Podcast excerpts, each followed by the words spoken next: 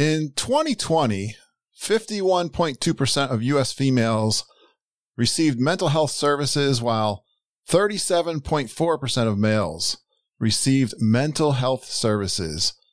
On this show this week, Joe and I will discuss mental health, and we brought on with us another dude to help us out, and he's also a dude in progress.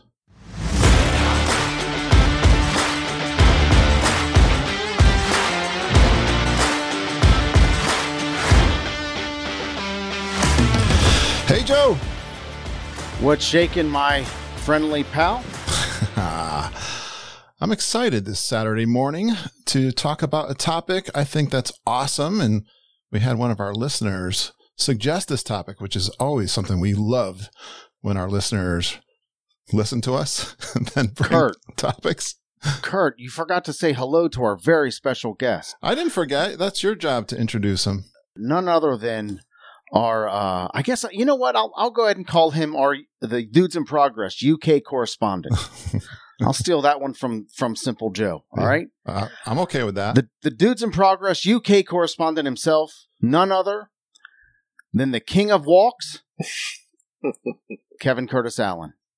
Hello, chaps. How we doing, sir? Whoop. I turned What are we doing there, Curt? Oh boy, here we go. Well, get Curt cannot get Curt cannot get enough of his sound effects, can he? this is amateur hour. What's going on? We're all professionals here, Kevin. Kevin's got his own podcasting Some are more professional than others. career Yeah. happening. That's right. Kevin has his own. Kevin has his own podcast as well. Uh, Two. Kevin, go ahead. I've got Brit's Guide to Disney Vacation Club and that Florida podcast, of which you've been on, Joe. I have. I have talking about Daytona Beach. Yeah. And the other retro breakdown there's been on the other one, so we don't need to talk about that. Did I mention uh, Crabby Joe's when I was on that show?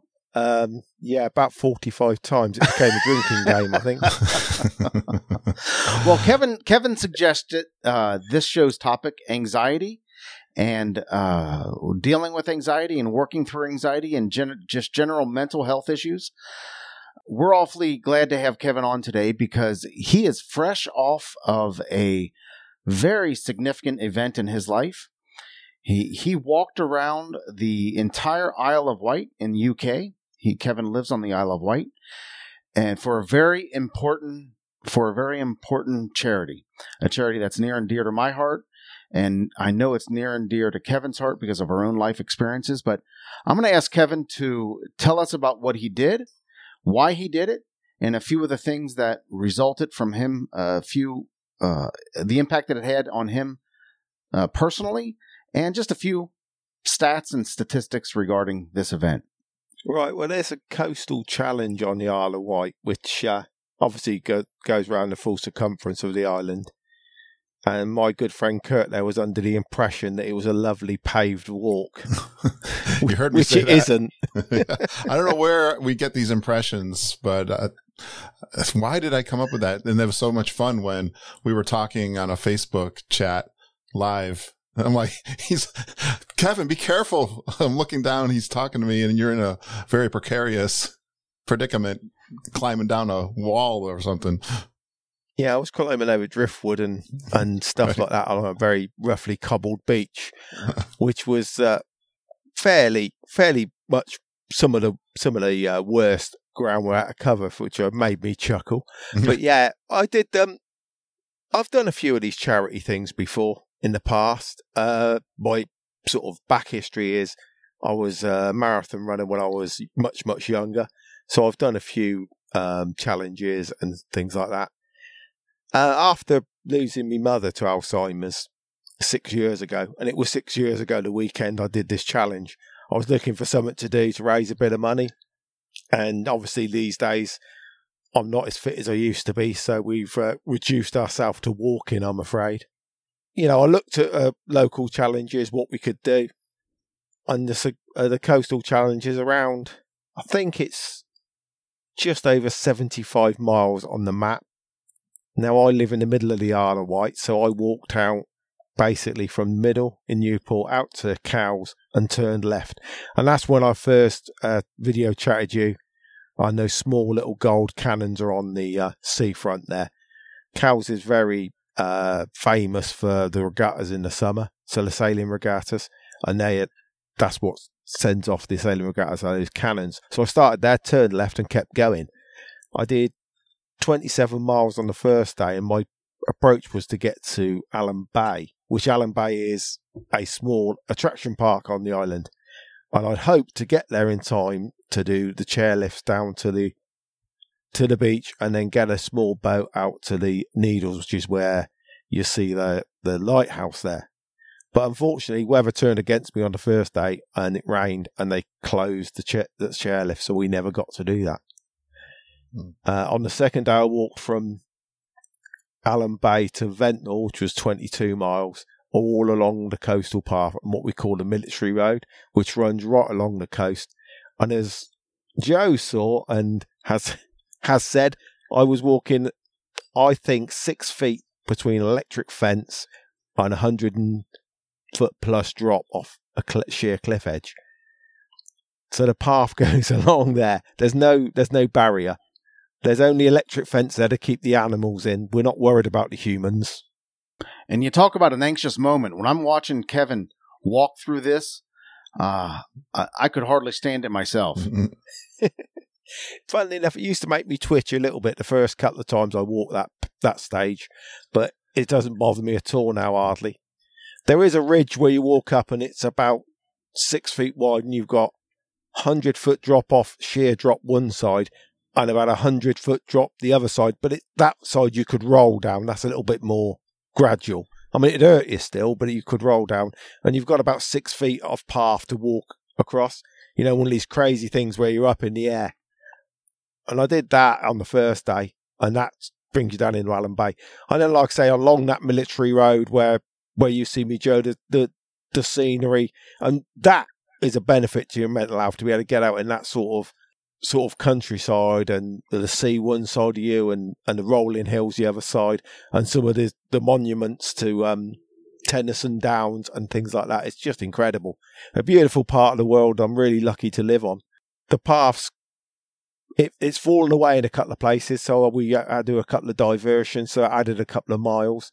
So then day three was fairly easy. It was only 19 miles around from Ventnor to um, Ryde where I videoed and I think did you see the um, hovercraft come in there, Joe, on onto the beach?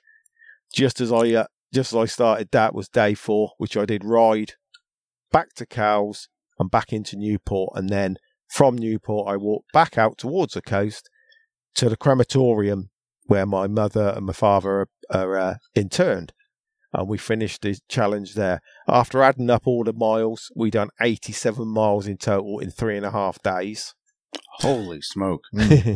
I'm wondering, Kevin, how you physically held up through this? Physically, pretty good.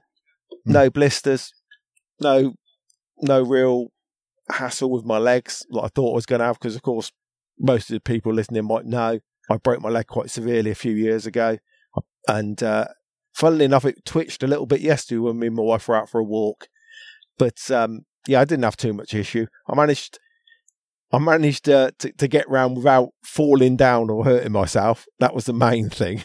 I love counting my steps and challenge myself in walking. How many steps per day does that make it out on average? Um, around thirty to forty thousand steps over the three and a half day were hundred and sixty-five thousand 640 steps. Holy smoke. So now we know the what what we got to work towards, Joe, if we want to do a challenge like this. That's amazing. Calories burnt 9,231. I thought you were looking really thin. Flight flights it says flights of steps 317. Right. Because wow, I did a little video of uh, one particular scramble or flight of steps. It took me two two and a half minutes from the top, from the bottom of the valley up to the top of the cliff top, and that is through like wooden steps, stairs, just grass, uh, tracks and stuff like that. And I got on the top there and I was blowing some. I was definitely blowing some, but that's out there on the internet. How many total steps did you say it was?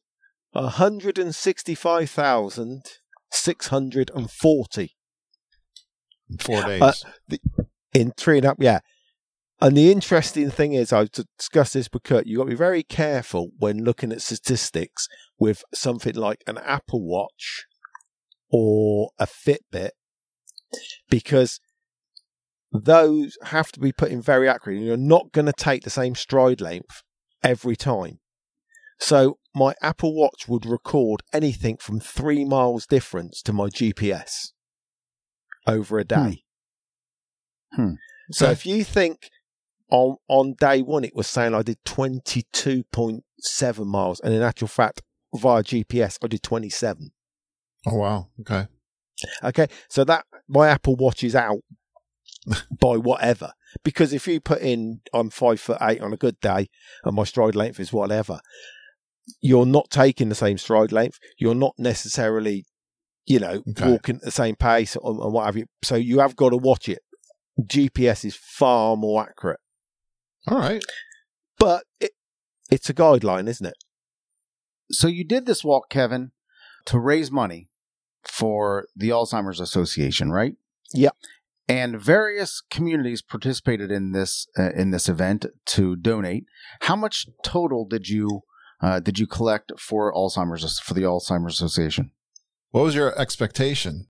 Well, on yeah, I don't know if you you guys have looked, but if you go into your Facebook accounts and you go into um, click on your Facebook account, click on on yourself, and it brings up memories, all different categories, and it brings up fundraisers in those categories. And if you click on your fundraiser, you can create a fundraiser.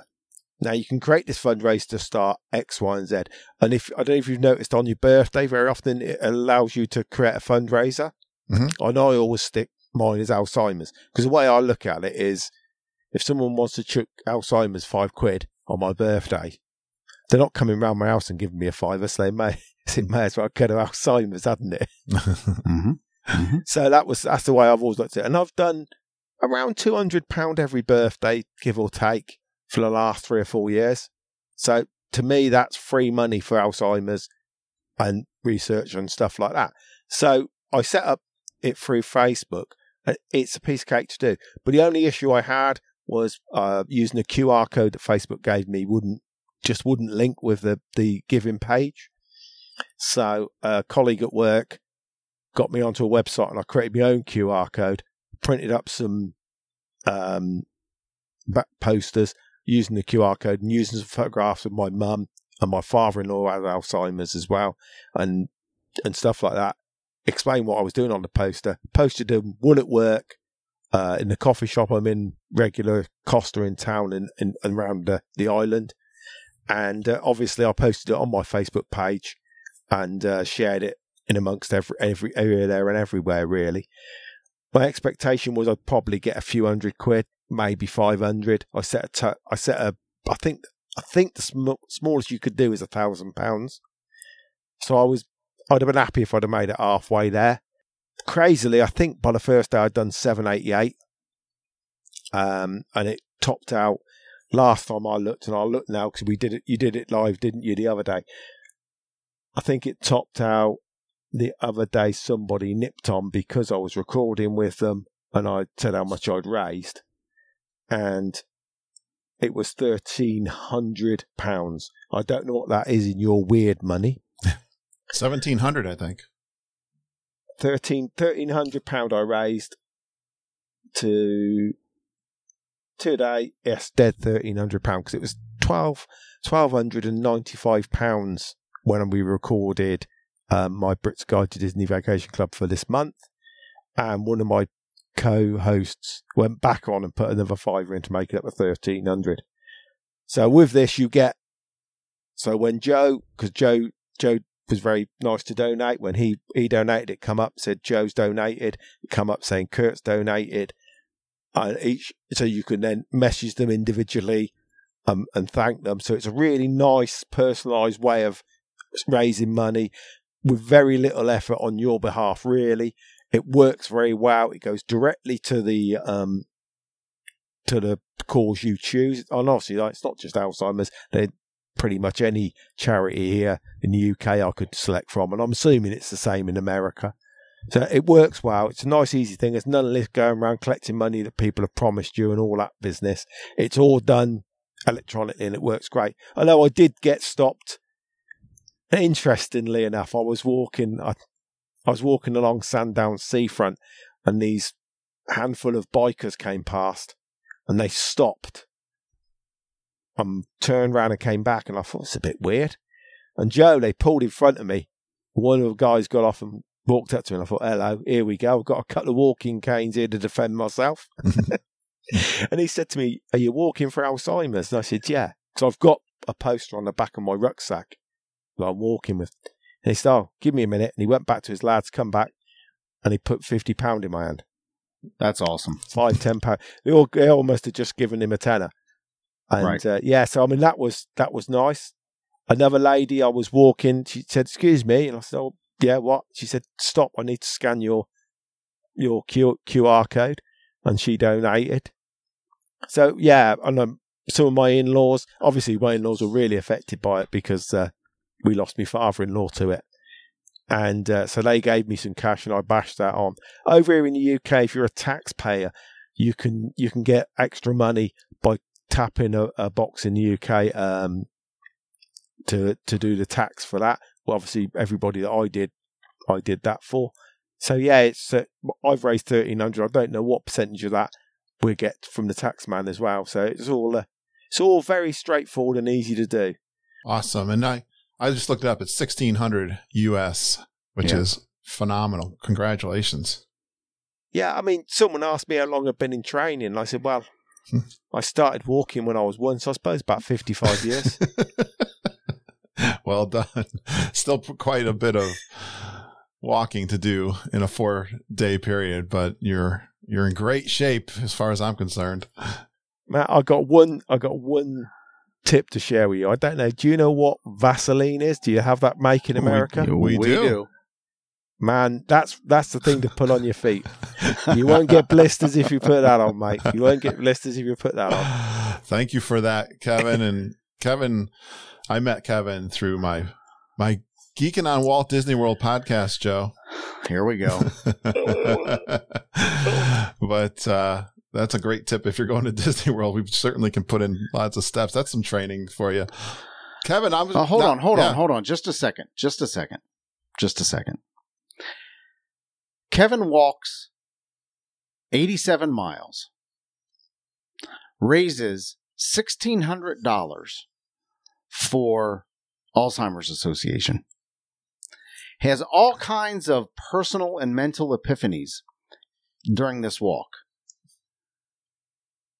puts himself in physical danger with 100 foot drops on each side, And biker dudes tapping him on the shoulder. almost attacked by bikers. and the best takeaway that we have is put Vaseline on your feet. Gentlemen, we can do we can do better than that. He's a simple man, Joe. okay, Kevin, here's my question for you, and then we'll get into the, the meat of our show. Honest to God, honestly, transparently, two things. Very, very succinctly, why is Alzheimer's so the Alzheimer's Association so important to you? Well, we lost, I said, my mother to it. And Alzheimer's or any dementia, basically, you lose that person twice. Okay? Now, when they get the dementia, you lose them. They're gone. Sometimes you can get them back. I mean, my mum, if you if you played music, stuff like that, you, you, you could get her back, but you've lost them. They're gone. And then guess what? It might be three, four, five years, and then they die. So you've lost them again. Right. And they and you can watch them just deteriorate in such a absolutely horrific way. The picture on on my poster, I I actually phoned my brother in law and said to him, Look, I want to use this picture, but I want your permission to use this picture because my father in law, when he was in hospital, looked like he'd come out of a concentration camp. Mm-hmm. And it was an awful, and I put that on there, but I asked permission first because I said to it, Deborah, I said, Are you happy with me using this? She goes, No, I want to use it. People can see it will work. Because now I used a, a photograph of him at our wedding when he was giving his daughter away, and a photograph of him about six or eight weeks before he died to just shock you into looking at him going, and I Yeah. mean, it was just horrific what he went through. It's a devastating disease. Uh, it's it's impacted my family. It's a devastating, tragic disease to watch your loved one uh, deteriorate like this. Uh, so my next question is, if you can think of one, just one, big takeaway other than Vaseline on your feet from this walk, what would it be? I think you don't appreciate that some people, what regard some people hold you in. I'm just, I'm just a dude over here, mate, stacking shelves and earning a living. I'm nothing special. I've never considered myself anything but that. But there are a lot of people out there that that that think so, I that I walked around an island for God's sake. It wasn't anything much. To me, it, it wasn't a big. I, it wasn't a big challenge. And as I said to Curt coming up to up to this, I'll be fit enough to do it or I won't do it. You know, if I want, if I'm going to do something, I'll make sure I'm fit enough to do it. I mean, I may not have shared that with everybody because I wanted everybody to think I was going to fail, but Mhm. I, I, you know, it it's um it's surprising what what some people will do to help you and what and maybe on the flip side, other people won't. So there. Awesome. I love your Awesome. answer, Kevin. We know we've talked about this, you and I and Joe and some of our other friends. We've got some amazing people that have responded to our our podcasting in the communities and the you know we can it's just phenomenal the people that support us. So I I love that answer, Kevin. All right, I'm going to take you guys through. Kevin brought us this topic. It's so related to mental health. And what I did, guys, is I did a search, a Google search on some of the top books that I could find on the topic of mental health. And one of them that stuck out to me right away was this book called Stop Overthinking 23 Techniques to Relieve Stress, Stop Negative Spirals, Declutter Your Mind, and Focus on the Present. And I think stress and anxiety, you talk about Alzheimer's and dementia. And yes, I have that in my family tree. And we're going through this issue right now with my wife's mom. I'll be going visiting her in a in a place in a nursing home this afternoon. So I'm well aware of that. But you know, this I, I gave some statistics about females that receive mental health, 51%. I think the 37% of males, I think that's just guys that aren't comfortable with that topic and don't go to see professional health when help when they actually need it. That's my take on that. But I think our everyday environment is pretty rough. And it's really shocking to me on this this topic how many people suffer from all these things. And I just want to say right up front, we're not doc- I'm not a doctor. If you need professional health help, please, we're going to go through a bunch of things here. I've I remember doing these health surveys for work. We do this every year. And I was really surprised when at first we started getting these questions on mental health. And I really assumed I had a problem with depression and anxiety. But when I read through the questions, questions like, have you missed work because of your mental health? I'm like, nah, I've never missed a day of work. I've never been in a depressed state where it's really impacted me that well. But some of these things we're going to talk about, I'm going to tell you about the first chapter a little bit and describe what overthinking is. But I really want to get into a de-stress formula because I've only read a couple chapters in this book, but I really like this very first one. And we'll get into some of those things. I want to get, we'll go over some examples. You guys can help me talk about these strategies, these four techniques. And it's going to be of stress management. With that intro, any response from that, Joe? Well, Curt, I I I understand that that the vast only a minority of men seek mental health, uh, uh, seek mental health help, Right. uh, and and I can certainly understand why. Our, our culture still, I believe, uh, has this idea that guys pull themselves up by the bootstraps, and they they don't necessarily uh, need anybody else's help.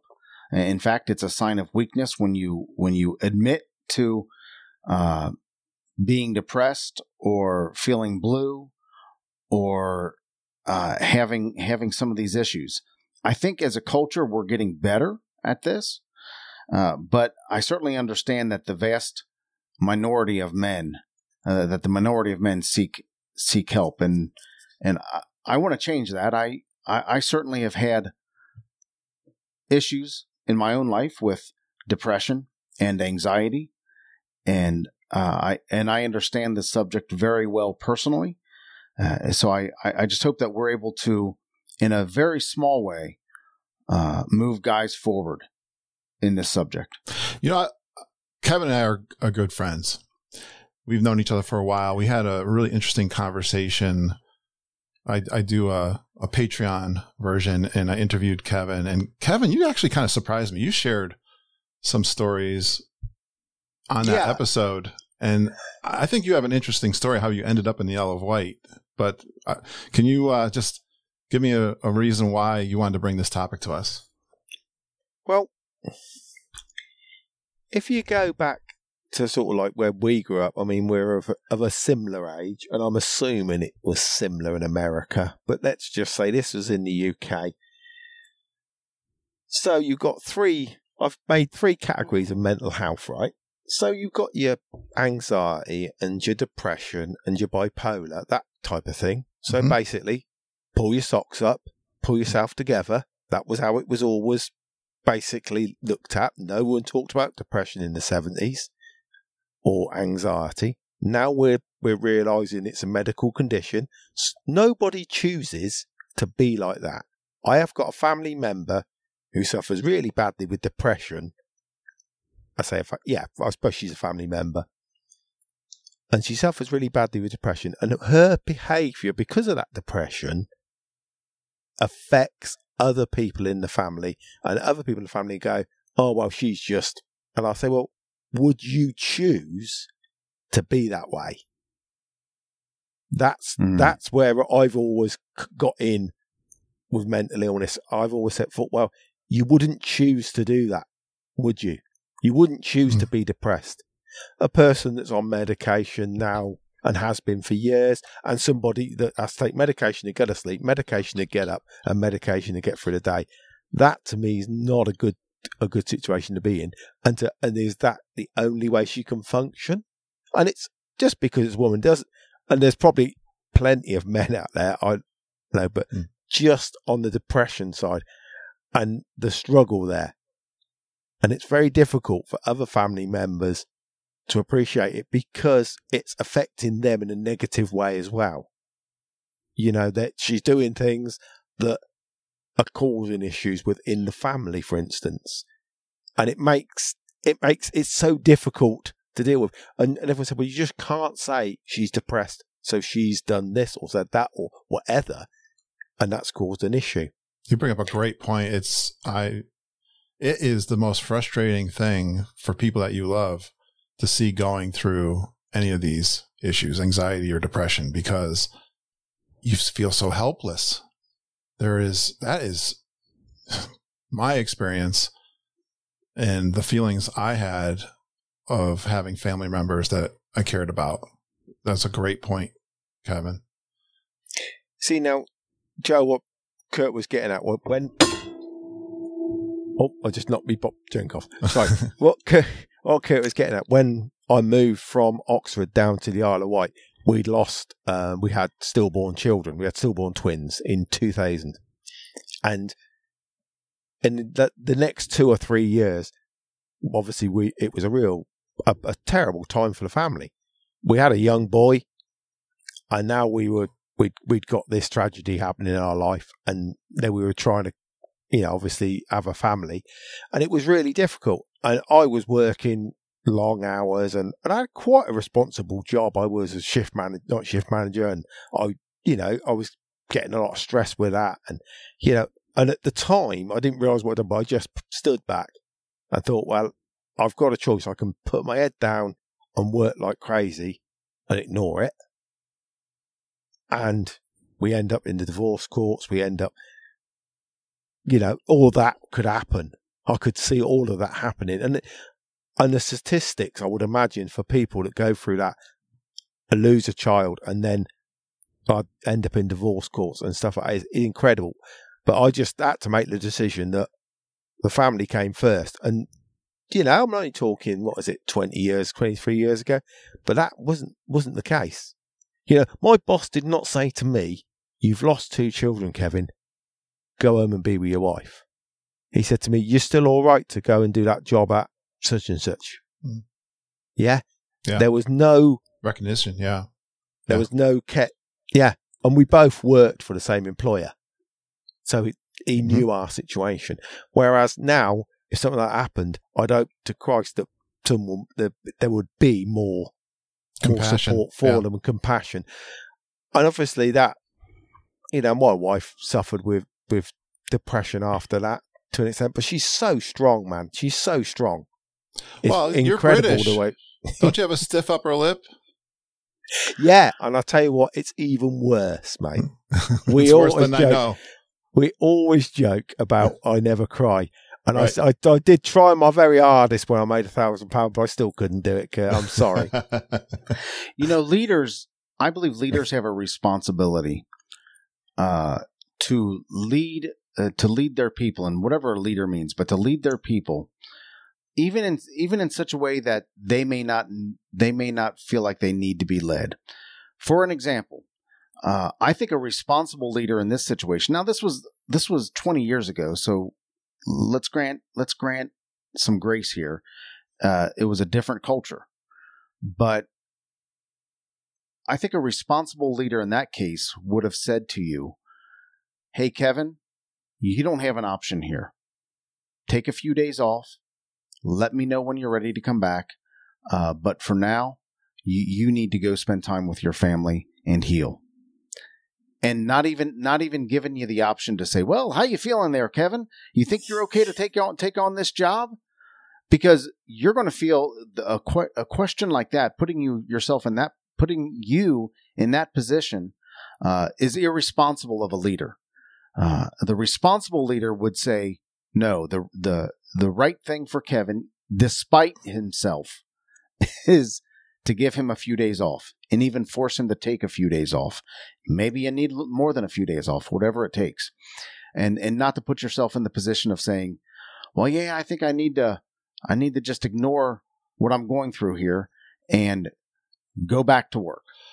You know, and I think, Joe, they lost a good guy because Kevin did take hold of this issue and changed his lifestyle dramatically for yeah, the I, better of his family and his mental health. I think, you know, I could see what was coming. So I just, I did exactly I'll tell you what I did. I sat down at home and I did a Google search we weren't happy where we were living. I did a Google search, and the Isle of Wight came up as one of the cheaper places in in in the country to live. Purely because we've got that stretch of water that costs an arm and a leg to cross. so, um, so I, I managed to sell sell up back in 2004, moved down to the Isle of Wight. Get this statistic, Joe. Wait for it. I was 37 years old. I paid my mortgage off. I had no car debt. I've not been in debt ever since. I don't owe anyone a penny uh, since I was 37 and I'm now 56. I've got no debt. That's awesome. I own two, I own, I own the property I live in. I've got another one I rent out. I've got no mortgage. And I haven't had one since I was 37. And then when my, I came to the situation, well, I won't go into all of it about work, but basically I had the option of transferring down, and their big hold was, well, yeah, if you transfer down, Kev, we're not going to be able to give you that position you're holding in the company now, you're going to have to go as a normal employee. And they thought, ridiculously, they thought I was going to say, no, I can't. I've, I've got to retain my management position because I need that salary. And I went, great. I went, what? Said, no, brilliant. That's fine. That's a good feeling. Went, what? Yeah. No, that's fine. Yeah, we'll do that. Thanks. Right. And uh, because Amazing. because they were so confident that because I was going to drop from maybe earning a maybe drop a third in salary, so let's say say a third in salary, but I wasn't going to pay a mortgage. I didn't have. I didn't. What I done was I didn't buy another car, so I didn't buy a brand new car every three years or anything like that, or lease one or anything like that. I just the car I'd got, I kept. I bought a new. I replaced it as and when I want to replace it. I don't need to. I walk to work. I walk to work. So that was one of the other things I said to Derek. We'll, we'll buy a house. We'll walk to work. We're, we're, we'll have no debt and we'll put everything down. Because if you, again, I've not got to worry. My biggest outgoing is a, is a bill that goes out once a month, which is called council tax. You know, that's about third or fourth on most people's bill list. My outgoings were so little, I just cut it right down. And Curt knows this, but in this house that I renovated when we moved over, I've got wood burners. Just today, when I came back from camping with my wife, when my neighbour stopped me and said, Oh, Kev, I really want to get rid of those couple of trees in the garden and I've got a lot of old wood. Do you know someone to price it up and get rid of it for me? I said, Price it up. I'll do it for nothing. And they said, You can't. I said, I said, if you want that old timber moved, just got rid of, I'll take it. I'll use that for firewood. I said, and if those two trees have got to come down, when they should have come down years ago, I'll have them down for you. No problem. For, because I'm not going to charge a bloke to, to, to do that work because at the end of the day, that's going to be firewood for two winters. I love this, Kevin, because this is a key element of handling mental health, handling stress, and making a decision for your life, the best decision for your life and your family's life. And it, it just shows here's a real life example that it can be done. And sometimes you have to do it for your for your own existence. So well done, my friend. Good intro to this book. I'm going to give you four A's of stress management. I want you guys to respond to these. Kevin's already given us a great example. Hopefully, I can get we can give you some more. The first chapter of the book talks about where does stress come from? Is it inherited or is it from your environment? And the the study that they've reviewed says about 20%, 26%, I think it was, comes could come from your genetics, but the rest of that comes from an environment. And guys, we know we live in a stressful world. Let's just all agree on that. There's no getting around it. Our modern life is very stressful. And if it's persistent and overwhelms our ability to cope and thrive, we can find ourselves just exhausted, depressed, and even have these anxiety disorders. And the body's fight or flight response that was has been evolved to keep us safe, but it wasn't meant. We've talked about this before, Joe. It wasn't meant to stay in a heightened state of arousal indefinitely, and that's where we get into trouble. So with that, I'm going to get into some of this. This is just one of many. I can't wait to finish. I'm actually getting interested in this book. But the four steps of stress management are avoid, alter, accept, and adapt. So let's talk about avoid, Joe. The first thing you can do in stress management is avoid the situation. Joe, do you have anything in your life that's stressful that you can avoid? You know what you can you you have to think forward. I have a I have a couple things going on in my life right now. Uh, I am still going through the rebuild from the flood way back in January. Uh, I'm still that's about ninety percent of the way uh, ninety percent done, uh, and I'm still uh, dealing with the insurance for reimbursement on that rebuild.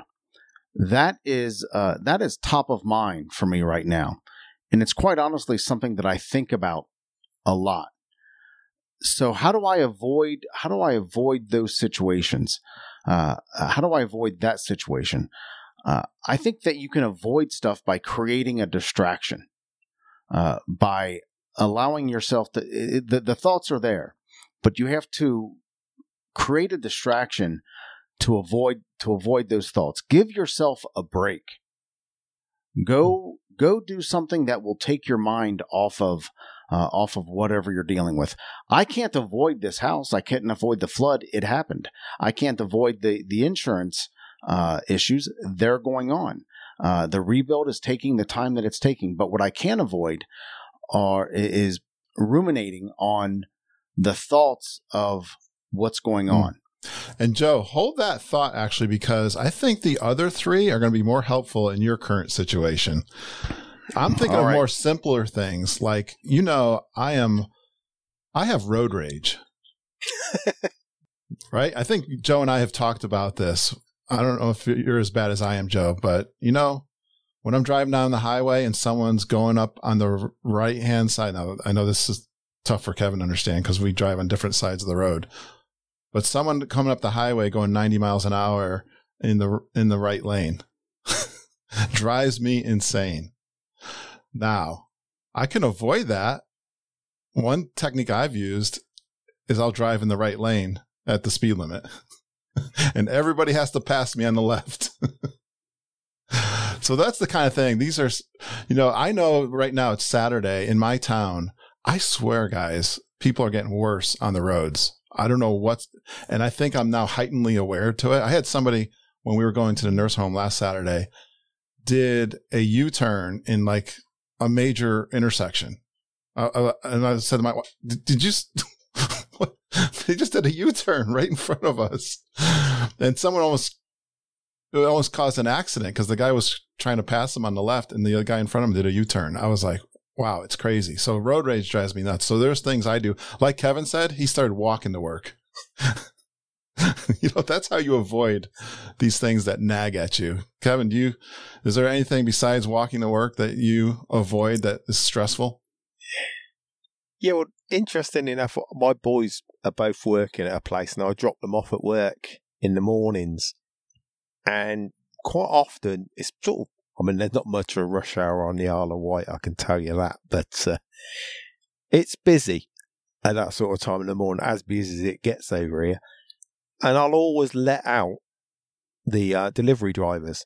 Now, like we don't have UPS over here, but there's a company that basically do the same job as UPS, and there's two or three drivers, and I can see them daily. And always, if I come to a junction, even if it's my right of way, I'll let them out.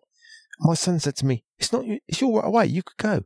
I said, "Yeah, but that bloke's trying to earn forty p a drop, so he gets fifty cents a drop." I'm just taking you to work and you're already early. Yeah.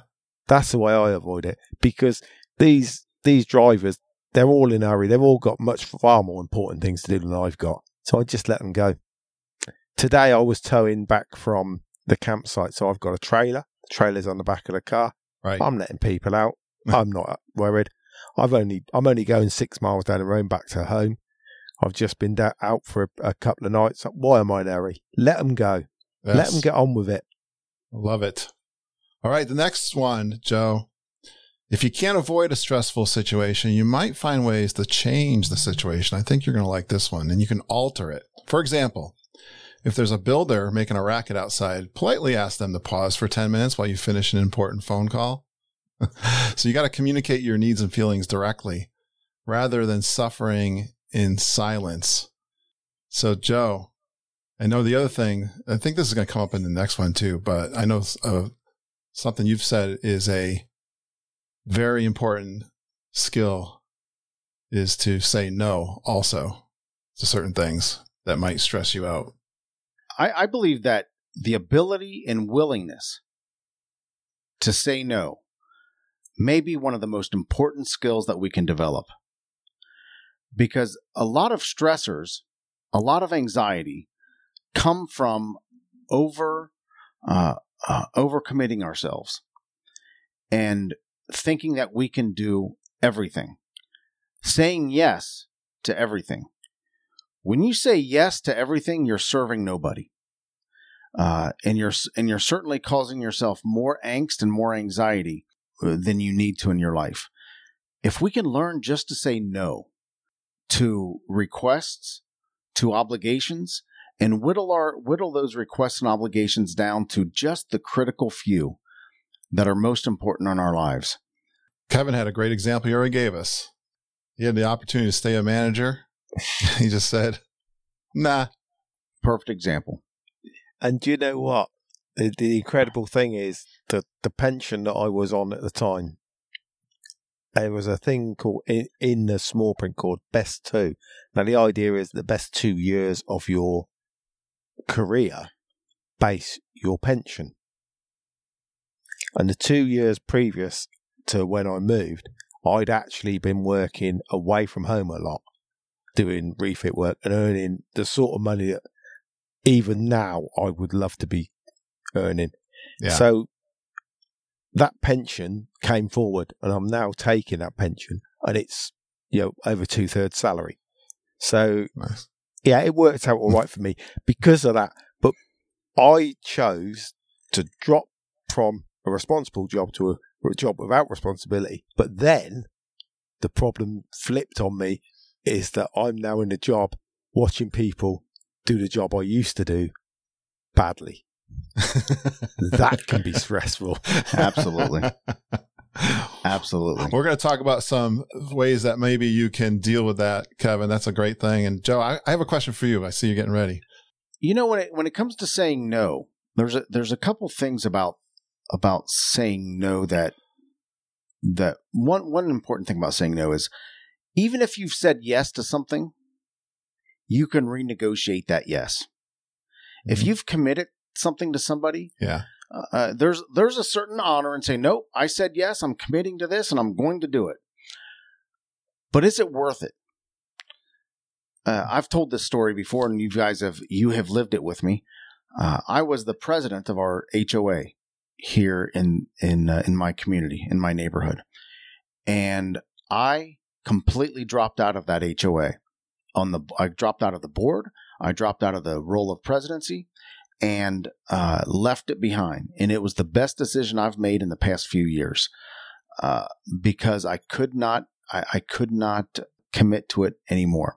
And that no has freed up so much more in my life uh, over the past few years that uh, I'm so glad I, I'm so glad I did it. You can renegotiate those yeses in for the sake of your mental health. Knowing Joe, Kevin, for as many years as I have, and we have Saturday morning conversations about this, these topics all the time.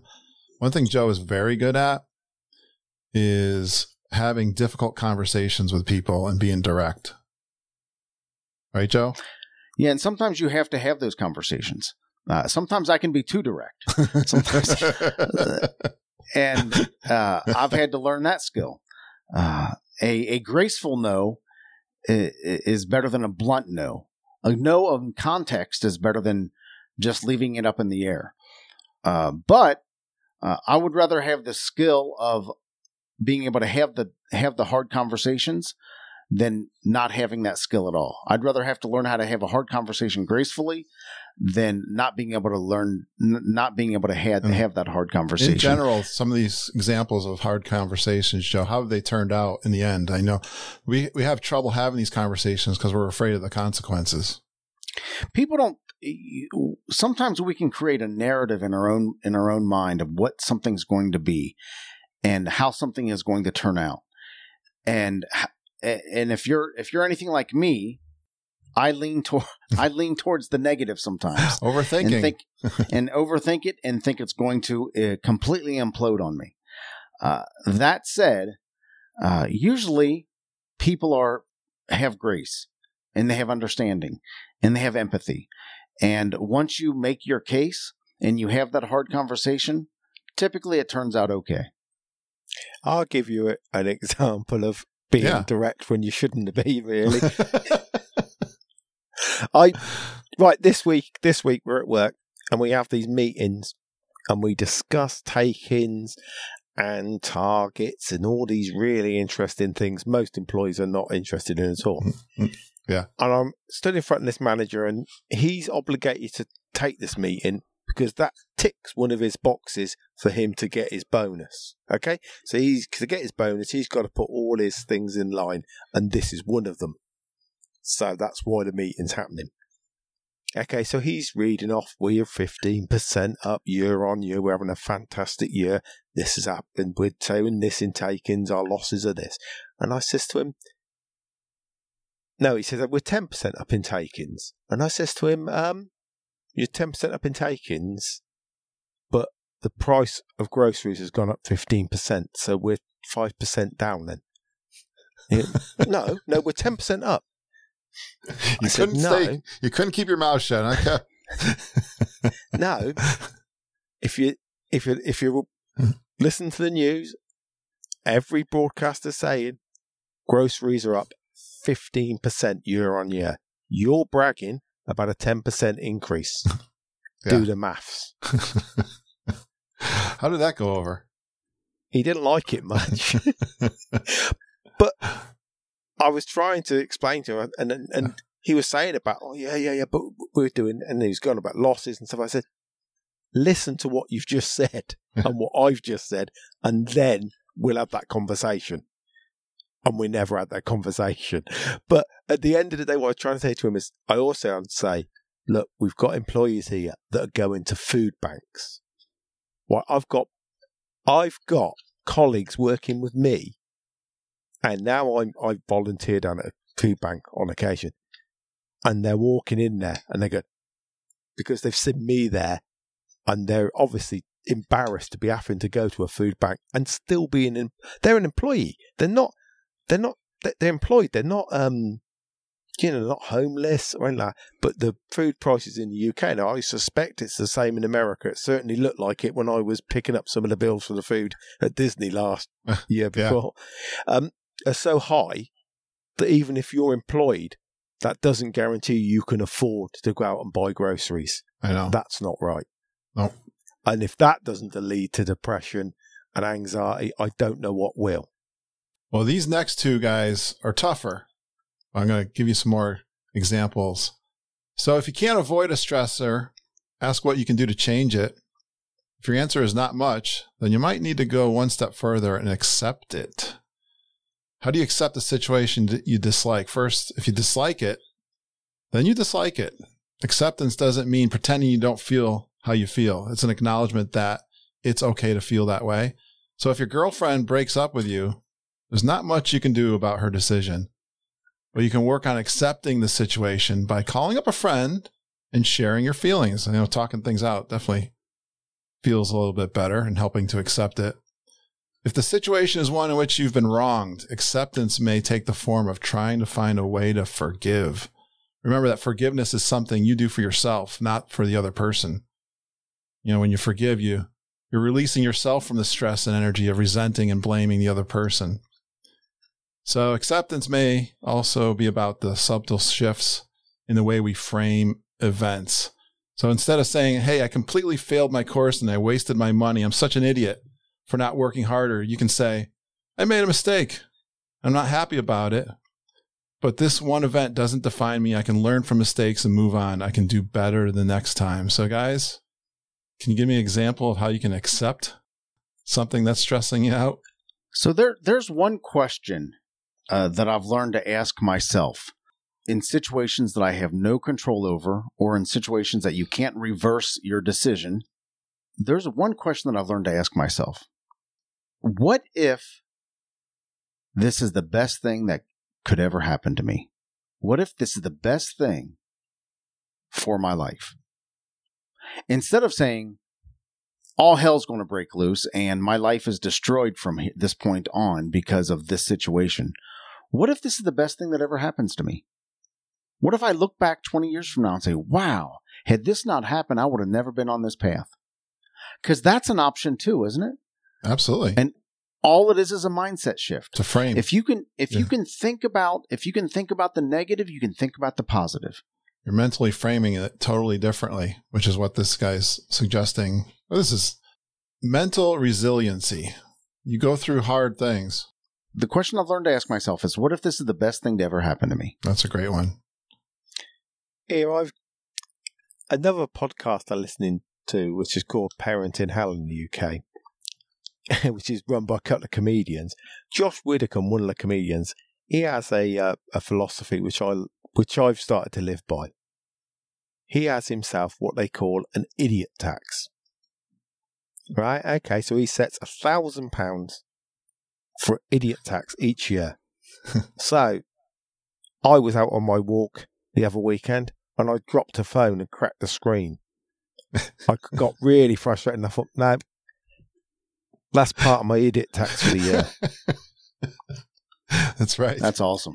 and I, uh, do you know what? That, I listened to that and I heard it and, and I thought to myself, you know, you just got to put that, that's how, I mean, I know, I know that the, what the money situation you've gone through with, with that water is, is, is just not comparable.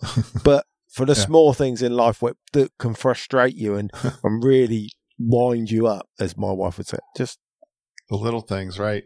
yeah. Yeah. I might need a bigger tax than a thousand pounds for my idiot tax, Kevin. but like, I But love it's a the concept. philosophy. It's Yeah. it, uh, what I liked was like, yeah, you've just got to appreciate in a year you're going to waste a thousand pounds, ten thousand, whatever you're going to waste, you're going to waste it. Like you say, if you if you paid for a course that you're training on and you didn't get the qualification you wanted, it's part of your idiot tax, isn't it? I mean, I love that. that was that was you know I was either called an idiot or stupid at school, so one or two of those um those those were used to uh, explain me. But there you go. We all I learn like by that. being idiots. That's a fantastic strategy for, especially if you're somebody that you know leans towards anxiety. Uh, if you're somebody that that you know lean leans towards some mental health issues, planning in advance is a tremendous is a tremendous tool that you can use, and that's part of the idiot tax, right? You've you've set aside so much money on a monthly basis, on an annual basis, because you know at some point you're going to be a bonehead. you know at some point somebody else is going to be a bonehead. Yeah. And so if you've prepared for that boneheadedness, then the the stress has gone away. You're not trying to figure out where's the, where am I going to get the money to replace this phone, or where am I going to get the uh, uh, the money to uh, rent this car because uh, I've wrecked it, or whatever it might be. Yeah. You've already planned in advance, and that's a strategy. If you know you lean towards anxiety, it's a strategy for anybody really to plan in advance, right? But especially if you if you if you're somebody that deals with anxiety or or some of these other mental health- health issues, plan in advance. Understand that you're going to do something boneheaded. You're going to be an idiot, or somebody else is. I was thinking, Joe, Kevin and I, of course, are great Disney World fans, and I hate crowds. If you hear me say I hate crowds and I love to go to Disney World, that it, that doesn't make sense whatsoever. But part of our podcast, we talk about how to plan in advance. How do you avoid crowds at Disney World? We could give you lots of tips on how to do that. And mentally, I have to prepare myself. If I'm going into a situation where I know it's going to be a really crowded situation, like a the fireworks at Magic Kingdom, Kevin and I know it's wall to wall people and people are stepping on, I know people are going to step on my heels. They are going to cross right in front of me. I have, just like my road rage, I have this people rage thing too. Like, and I know that I have it. I'm aware of it. And I mentally prepare myself when I'm going to be in that kind of situation. and also try to put myself in, in ways I can beat that. All right. Number four. In the longer term, this is the last one. We do our best in the face of stress when we can adapt. Adapting means making more lasting changes in our worldview, our goals, our perception, and expectations. Picture someone who is a perfectionist and is always stressed out because they never seem to meet their high standards. Joe is going on this topic right now. The best approach isn't that they find a way to be Superman, but instead lower their expectations so they are more reasonable in the line of reality. Adapting to stress means we change ourselves to better cope with life. I'm talking about develop mental resiliency. Dudes, I believe strongly that lowering expectations rates right up there with the with the ability to say no. If you can learn to readjust what your definition of success is, and we talked about this last week, if you can learn to readjust what your definition of success is and lower those expectations, you get to celebrate more often. You get to celebrate with more people and have more moments of joy just by lowering expectations. I know it sounds cult uh, counterculture and counterproductive to succeeding, but if you can lower your expectations so you're able to move forward on a regular basis, you will you will ultimately succeed more than if you have uh, unattainable expectations and unattainable levels of success. Can you give me a direct example, Joe, of where you've a- adapted or lower your expectations? When I first started to uh, exercise and create a morning routine, I had this in my mind that I was going to do two hours every morning. I was going to exercise for an hour. I was going to read for uh, so much time and meditate for so much time. And I was never able to do it in the very beginning. What I ultimately did is I said, okay, success to me is meditating for one minute. Success for me is stretching for one minute. Success for me is reading for one minute. And I put a one minute limit on each one of those, each one of those portions of my morning routine.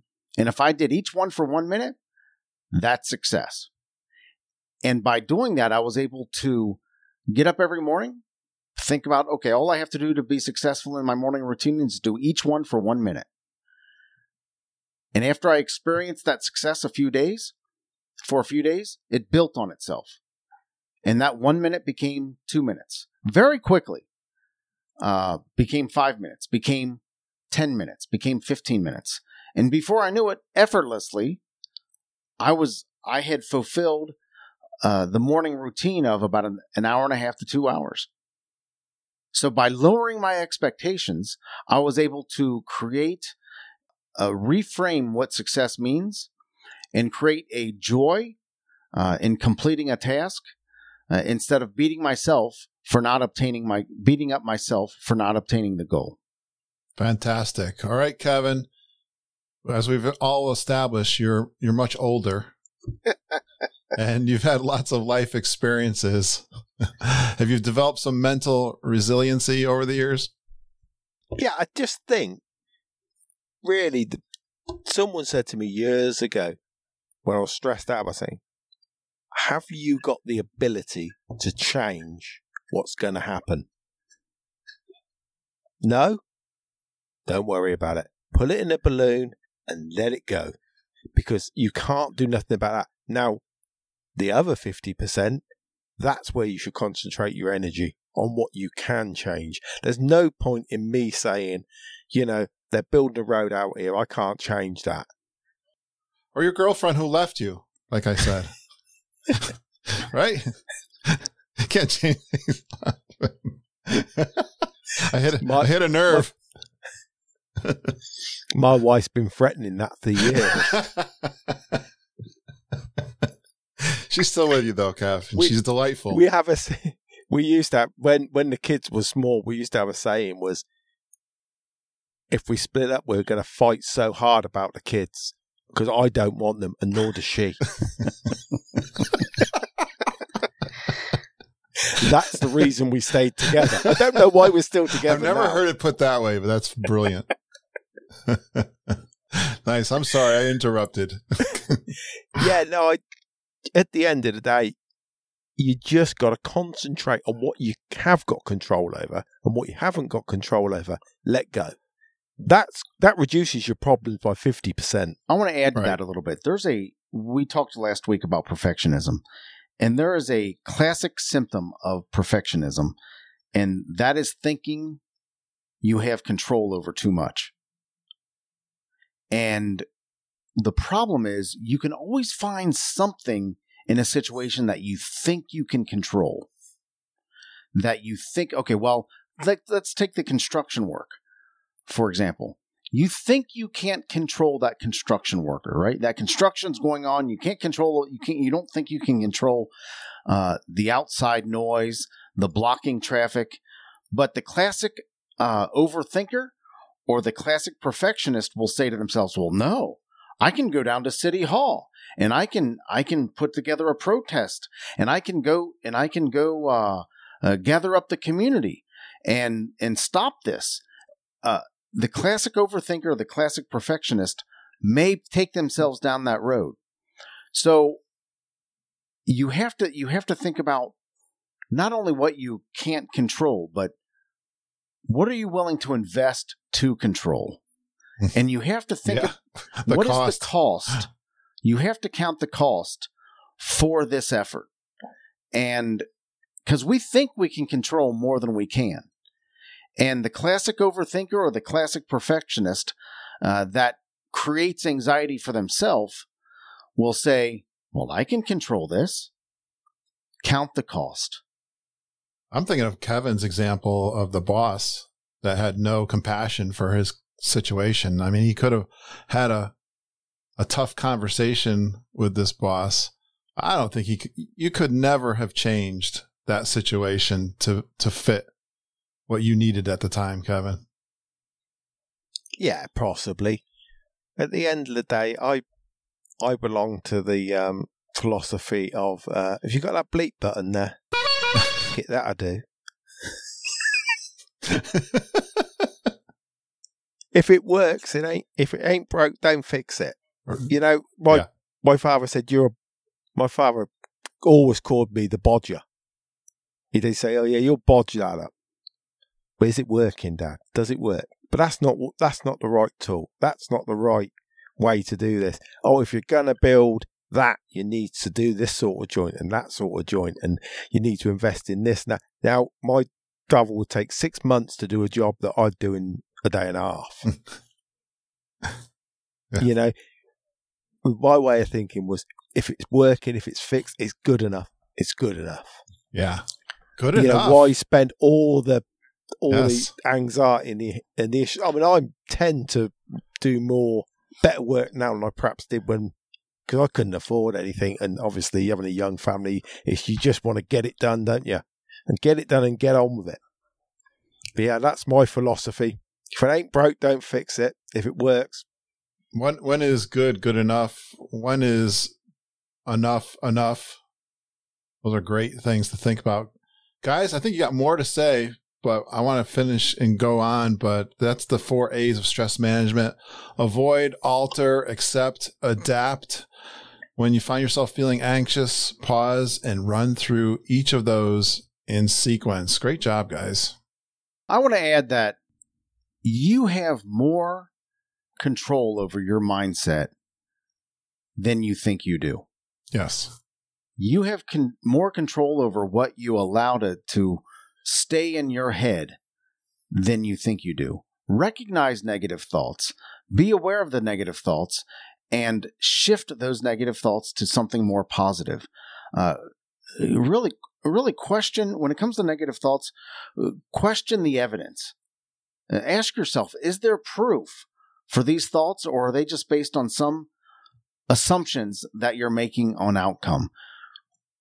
You really have more control over your negative thoughts and your mindset than you think you do. And we'll we're going to have another episode about mindset and about control how much control over your mindset that, that you have and what to do. I don't think you can control the initial thought, but you can control what you do with it. would you guys say that it's never as bad as what you think? Oh yes. Oh, when yeah. when you dread something, it's never as bad. The outcome is never as bad as what you think, is it? Well, taking childbirth out of the uh, equation, anyway. I don't know who taught me this, but it's a very simple saying that we've all heard. It's never as good as it seems, and it's never as bad as it seems. Yeah, What's that saying from I'm not Monty Python again. Always look on Uh, the bright side of life. Oh God, dear, oh dear. You Americans, you do like some rubbish, don't you? the Mark Twain saying about the things that he's worried about. I spent most of my life worrying about things that never happened. That's awesome. Very true. Very true indeed. With that, Joe, I want to know do you have a win for the week? I do. So we had a 30 day weight loss challenge back when we first started the show, and Curt and I did pretty good during that 30 day weight loss challenge. Uh, What's I, happened I since then, Joe? don't call me out yet, dude. Uh, uh, I think we lost. We, we each lost about 14 pounds during that, didn't we? Right around there. Saw- yeah, yeah, right. Well, since then, I completely fell off the wagon. All right. This week, I'm back on. I've Okay. cut, I'm not going to dwell on the past. I'll just tell you, I fell off the wagon. And the pants are a little more snug than they should be. You know, you're getting fat when you think sweatpants become business casual. right? He's working from home now, Kevin. when when you hold up a pair of sweatpants and you say to your wife, "Can I wear this to the wedding?" and then when you decide to put suspenders on your sweatpants, now it's over. I've not reached that point yet. But this week, honestly, I cut way back on my carb intake, eliminated everything with sugar, no sweets, no candy, no ice cream, uh, nothing. Uh, almost all very low carb food or meat. And I've done this probably a dozen times in my life. I've always said I've lost 30 pounds 30 times. I can lose the weight. But I always forget how good I feel when I cut back on sugar. How much better I sleep when I cut back on sugar or eliminate sugar. How much clearly I think when I cut back on sugar. So I cut way back on my carb intake, eliminated everything with sugar. Uh, even dinner last night with friends.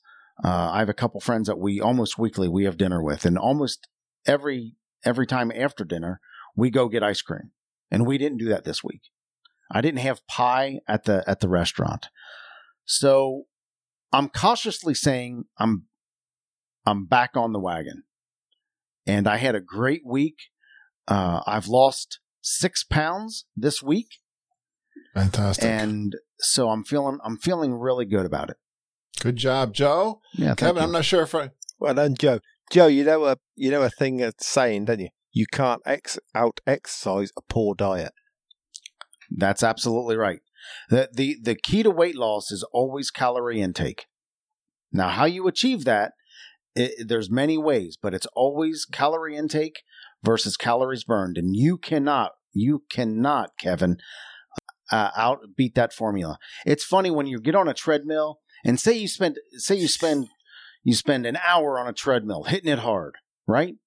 And you look down at that treadmill and it you press the button that says calories burned and it says 250 what i ate 250 calories on that t- two spoonfuls of ice cream that i had last right. night you're right Kevin, I'm not You're sure if we prepared you for this, but you listened to our show. Do you have a win for the week? Oh Uh, yeah, All right. Oh, He's yeah. got to win. Yeah.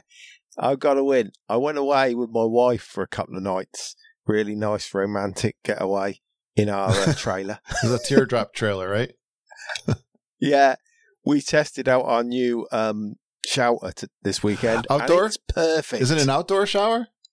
shelter? Shelter. Oh, Not shower. I'm sorry. Our outdoor shelter. Yeah, we got it up and we can put it up. It's a tent It's- then. You're saying it's Oh, a tent. You're not going to understand. Yeah, it's it's a it's yeah it's an outdoor shelter. It's so it's a fly sheet. It's a um yeah I suppose you call it a tent, but it's a bit it's a bit bigger than that. It's three point five meters by three meters, and we can get that up and erect and fitted out full done in less than ten minutes, and we can put it Okay. away in fifteen. wow So that's my win for the week because I can do it on my own, but I, but we with me and the wife we can do it in ten minutes. We had it up and erect in ten minutes, so I was well chuffed with that. I know it's a small win, but you know small things and all that. we don't think any of these things are small at all. And I had to cook breakfast twice this week as well. I love that. Nice actually- job. Ma- Margita and I mm-hmm. are going to go out shopping for a tent, if you want to call, or it's more of a gazebo, something we can put on the deck to stay out of the sun. I'll send you. I'll send you a little video of the one. yeah, I've I want to It's, know. um, yeah, definitely send us. It's a Quest Pro Six, so it's three and a half meters by three meters, and you can put it up in ten minutes. And it's got store. It's it'd be ideal for that. You could so you can have it where it's just um like mosquito right.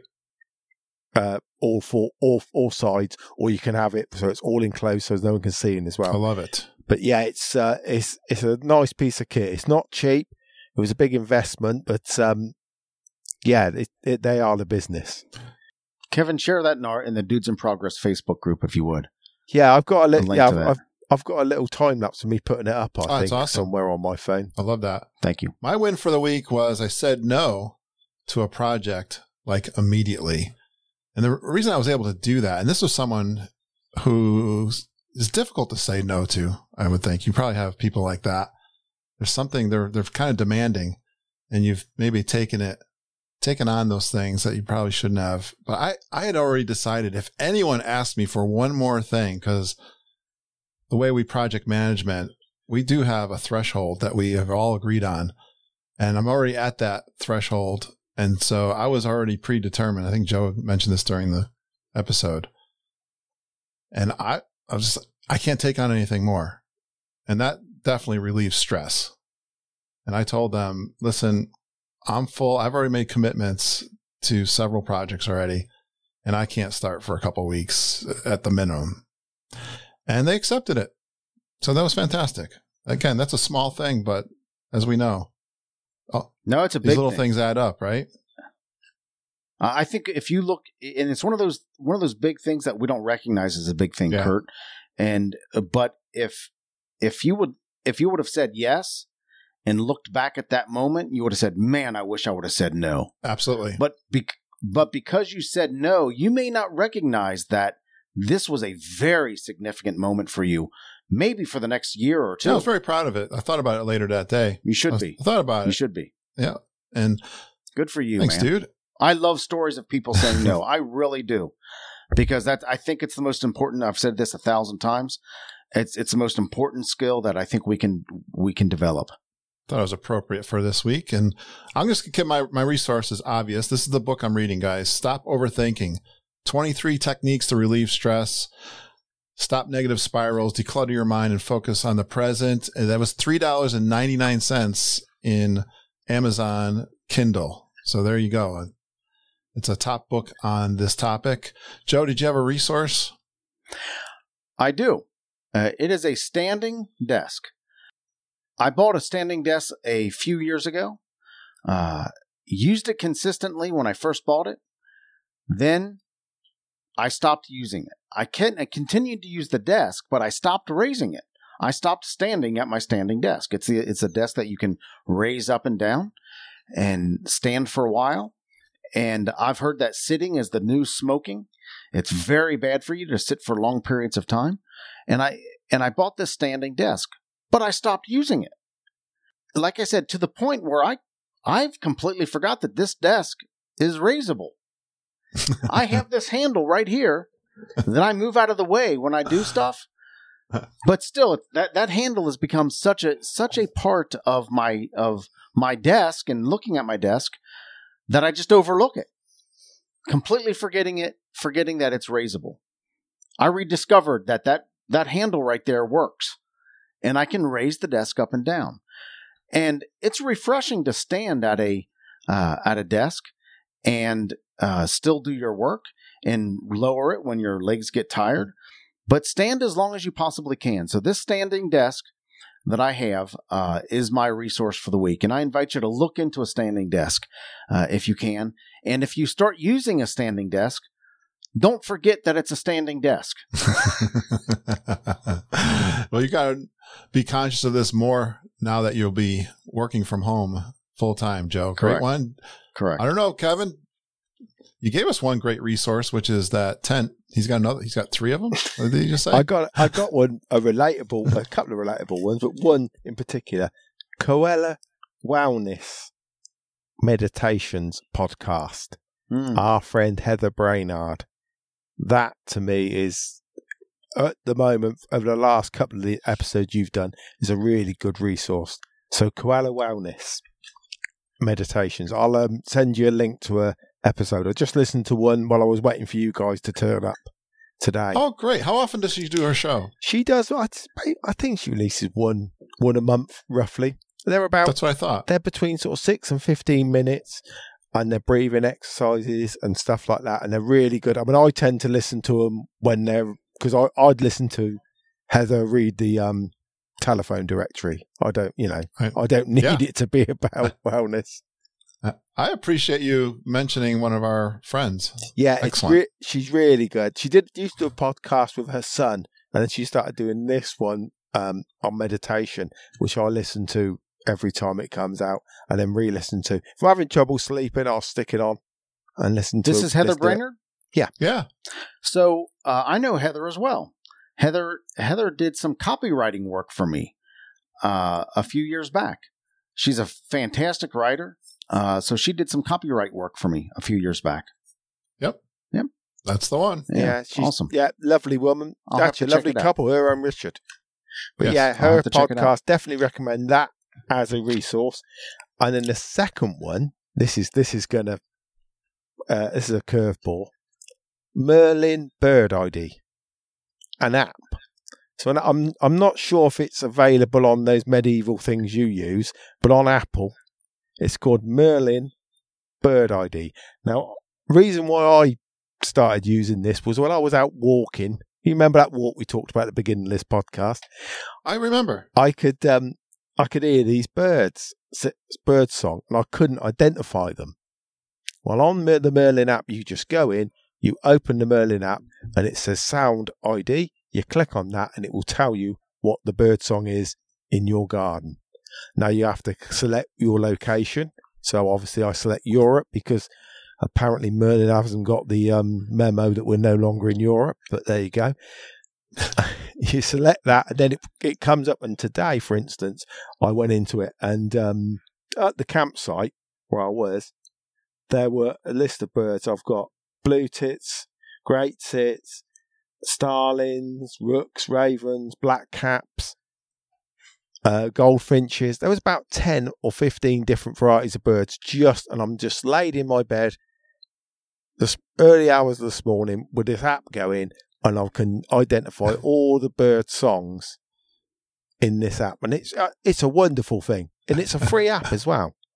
Oh wow! Kevin, you know what that is? You know why that's such a funny curveball to me? Would you believe Margita and and I this spring have been using that app and have this conversation on a regular basis? That's hysterical. That there must be, I swear, Joe, there's a reason why people listen to podcasts because they relate to people, and something that would have been a curveball is something Kevin and I share. That's we must have some similar personalities. That's I- great. I'm going to definitely check out the app. And the third one, which is a bit of a plug for a company that I've had some dealings with, EcoFlow. Now, I said about this trailer I got, and I told Curt about it. I have an electrical system in it, whereas a lot of these uh, caravans, um, trailers, RVs, all these sort of things have these massive electrical systems and expense and dollars are going everywhere.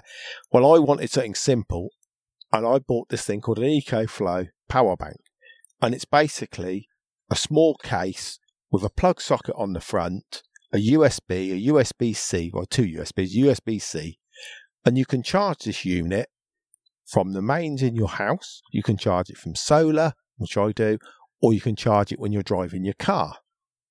Now they come in several different sizes. They come like the small one I've got, which will run a little refrigerator all weekend when we're away, and we'll charge our phones. Right up to these big bad boys that are thousands of dollars and will run a small house. So for somebody like Curt that might have an electric electricity cut, instead of having a petrol generator, you buy one of these EcoFlows, you charge it up when you've got energy, or you use solar panels to charge it, and then when you've got no electric, you can plug it in. And it this thing will but man, this will some of these will burn some electric. They really will still you can run big appliances on it. And me, how much did that cost in your fake money? Right. The one I've got is two hundred and sixty nine pounds, so around three hundred dollars. Right. It's only a small, Okay. but only a small one. They go up to, I think, around. I think the big ones are about four or five thousand pounds.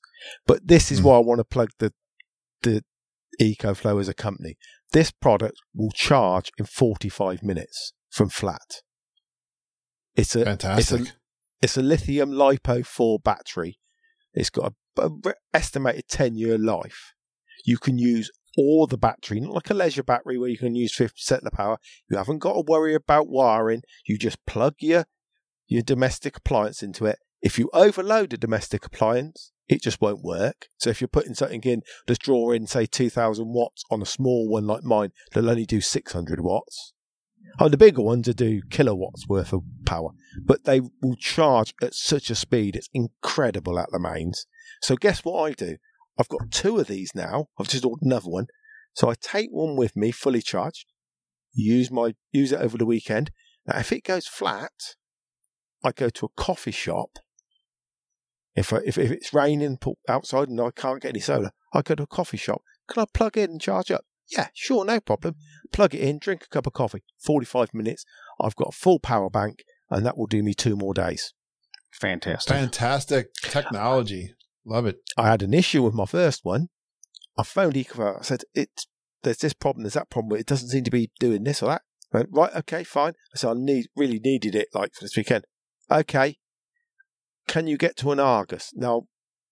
Joe, Argos is a weird store. It's one of these stores that's got nothing at the front, and you have to go there and just take. You got order it online and buy it. Anyway, we we own Argos, the company I work for. And I said, "Oh yeah, yeah, there's an Argos on the way to work. I'm going up to motorbikes. So I'm going to Silverstone. So there's an Argos in De- Pickup. Okay, a Bista. Okay, we're we're sending one there for you. Pick it up on your way. Nice. I said, right, okay, what do hmm. we do with the old one? Oh, send that back. We'll see if we can repair it. Sent it back. Picked up my new one. Two weeks later, got a delivery. They sent me my other one back repaired. So oh, now you got you two have for the price of one. Yeah. Awesome.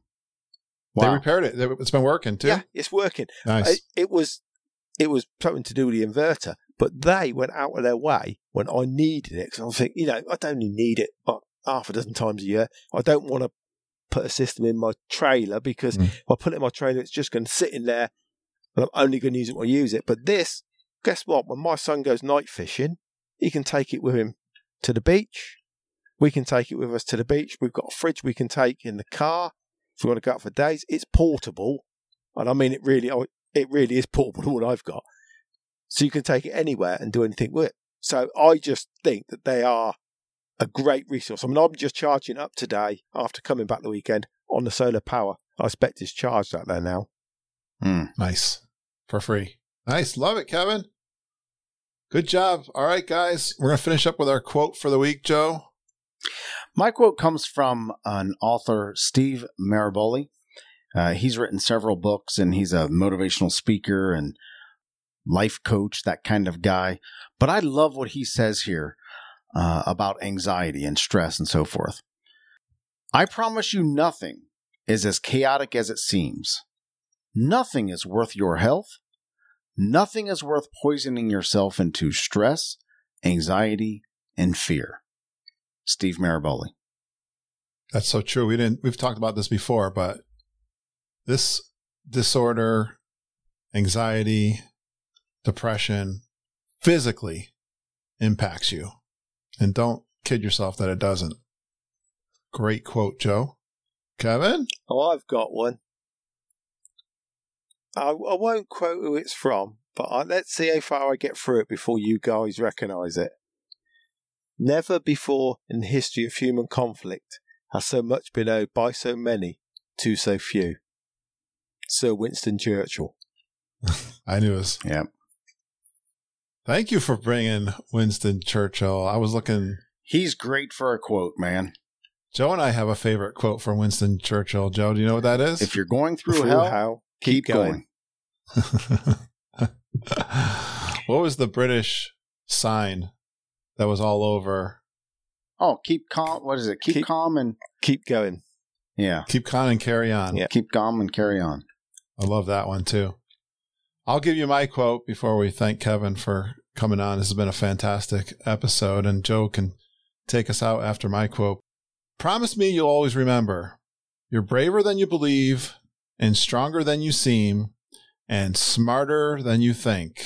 And I don't know if you recognize that, Kevin, but that is from Christopher Robin from Winnie the Pooh. Love it. But Love it. as Disney fans, I'd bring you that. That one stuck out to me as I was looking. Guys, thank you so much, Kevin, for bringing the topic to us. I've thoroughly enjoyed this conversation. and I think I've even learned something and got to be cognizant of our mental health, even if we're just regular dudes trying to get through everyday life. Kevin, I'm glad I know you. I'm glad we're friends, and I'm glad that uh, uh, I'm glad that you're in our lives. You're a you're a good guy. With uh, I, I just like the way you think. So thanks for coming on and talking with us. Absolutely no problem. It's a joy. Our website is dudesinprogress.com, dudesinprogress.com. If you want to reach out to us, you can email us at dudes at dudesinprogress.com. That's dudes at dudesinprogress.com. You'll find uh, links to our Facebook page there. You'll find links on how to support the show if you want to support the show. Uh, links, you can, there's even a page to uh, contact us there. So dudesinprogress.com is our website and our email address is dudes at dudesinprogress.com. And as we depart for this week, let's remember progress is better than perfection. So keep moving forward. Joe, I think we did pretty good because we phoned a friend this week, but I think we'll try to even do better next week. Thanks, Kevin. No problem, sir. Have a good day, boys. Talk to you soon, my friends.